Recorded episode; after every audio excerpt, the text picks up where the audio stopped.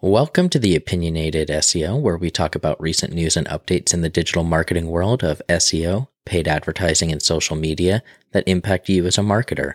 Also, throw some of my opinion into the mix.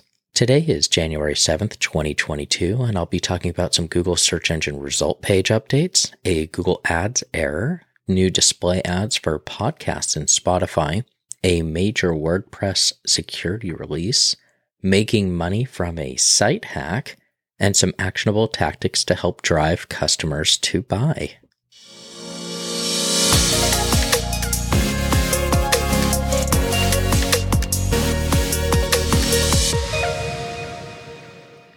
Google has launched a shop section in the mobile search results with three results that can be expanded to 10.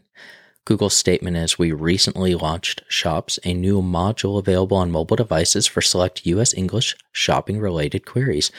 A Google spokesperson told that to Search Engine Land, we launched this to help present more seller options to users on search. This feature currently shows three shops, and users can then expand to see 10 merchants depending on availability. The selection of results shown and their order are based on organic search ranking. This is something I really like seeing. We typically see additions to the search result page, which you have to pay to be included but this is purely organic, so go SEO. Google looks to be testing or maybe updating their Google Discover section. This is on mobile devices with trending searches. See if it's updated on your device. This might help expand actually your discovery section. And I personally find it to be fairly well done in general, but this would add a bit more diversity and personally help me expand beyond kind of my little bubble of common sources, and this might help you get found. Google Ads has an error right now when saving exact keywords, saying they're being saved as broad. Google Ads liaison replied that it was a bug and they were working on fixing it. So by the time this gets to you, it may have already been fixed, but don't be alarmed. However, is this just the beginning to the end of match types. We'll see. Little by little, it seems Google's trying to remove the ability to target specific searches and almost trending towards industry or intent with the ability to throw some negatives in there. So time will tell. And while we're talking about ads, Spotify is going to be bringing display ads to podcasts. Spotify is calling them call to action cards. There'll be visual and interactive display ads playing as well as retargeting while you're exploring the app. Here's a quick quote from Spotify's release. With digital audio being such a multitasking friendly and engaging medium, more people are listening than ever before. In fact, in the US, mobile time spent listening to audio content is now outpacing time spent on social media, video, and gaming, according to eMarketer. Now, personally, Spotify has a bit of a walled garden right now with several major names that moved over to them and are now only available in their app. Joe Rogan, Michelle Obama, Heavyweight Reply All, kind of the list goes on. We'll see how this is used by your everyday podcaster and may be a great opportunity to get your marketing in front of a whole new audience.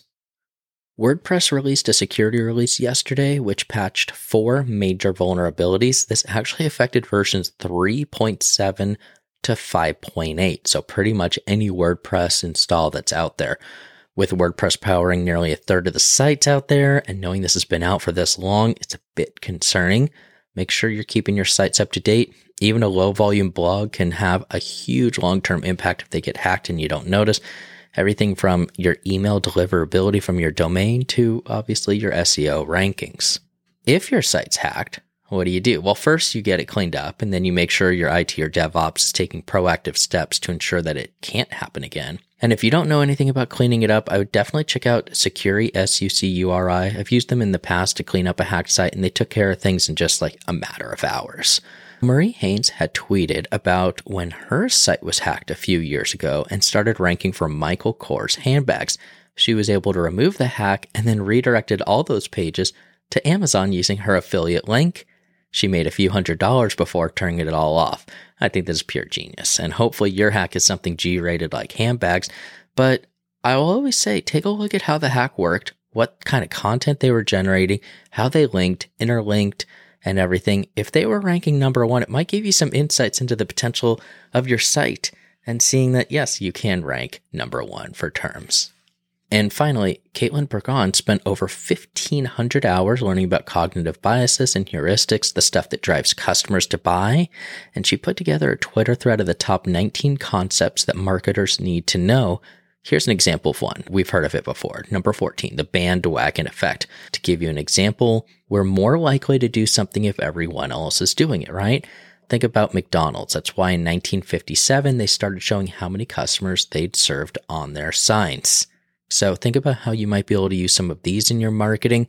Take a look at her thread with examples. I would definitely follow her. Thank you, everyone, and have a great day.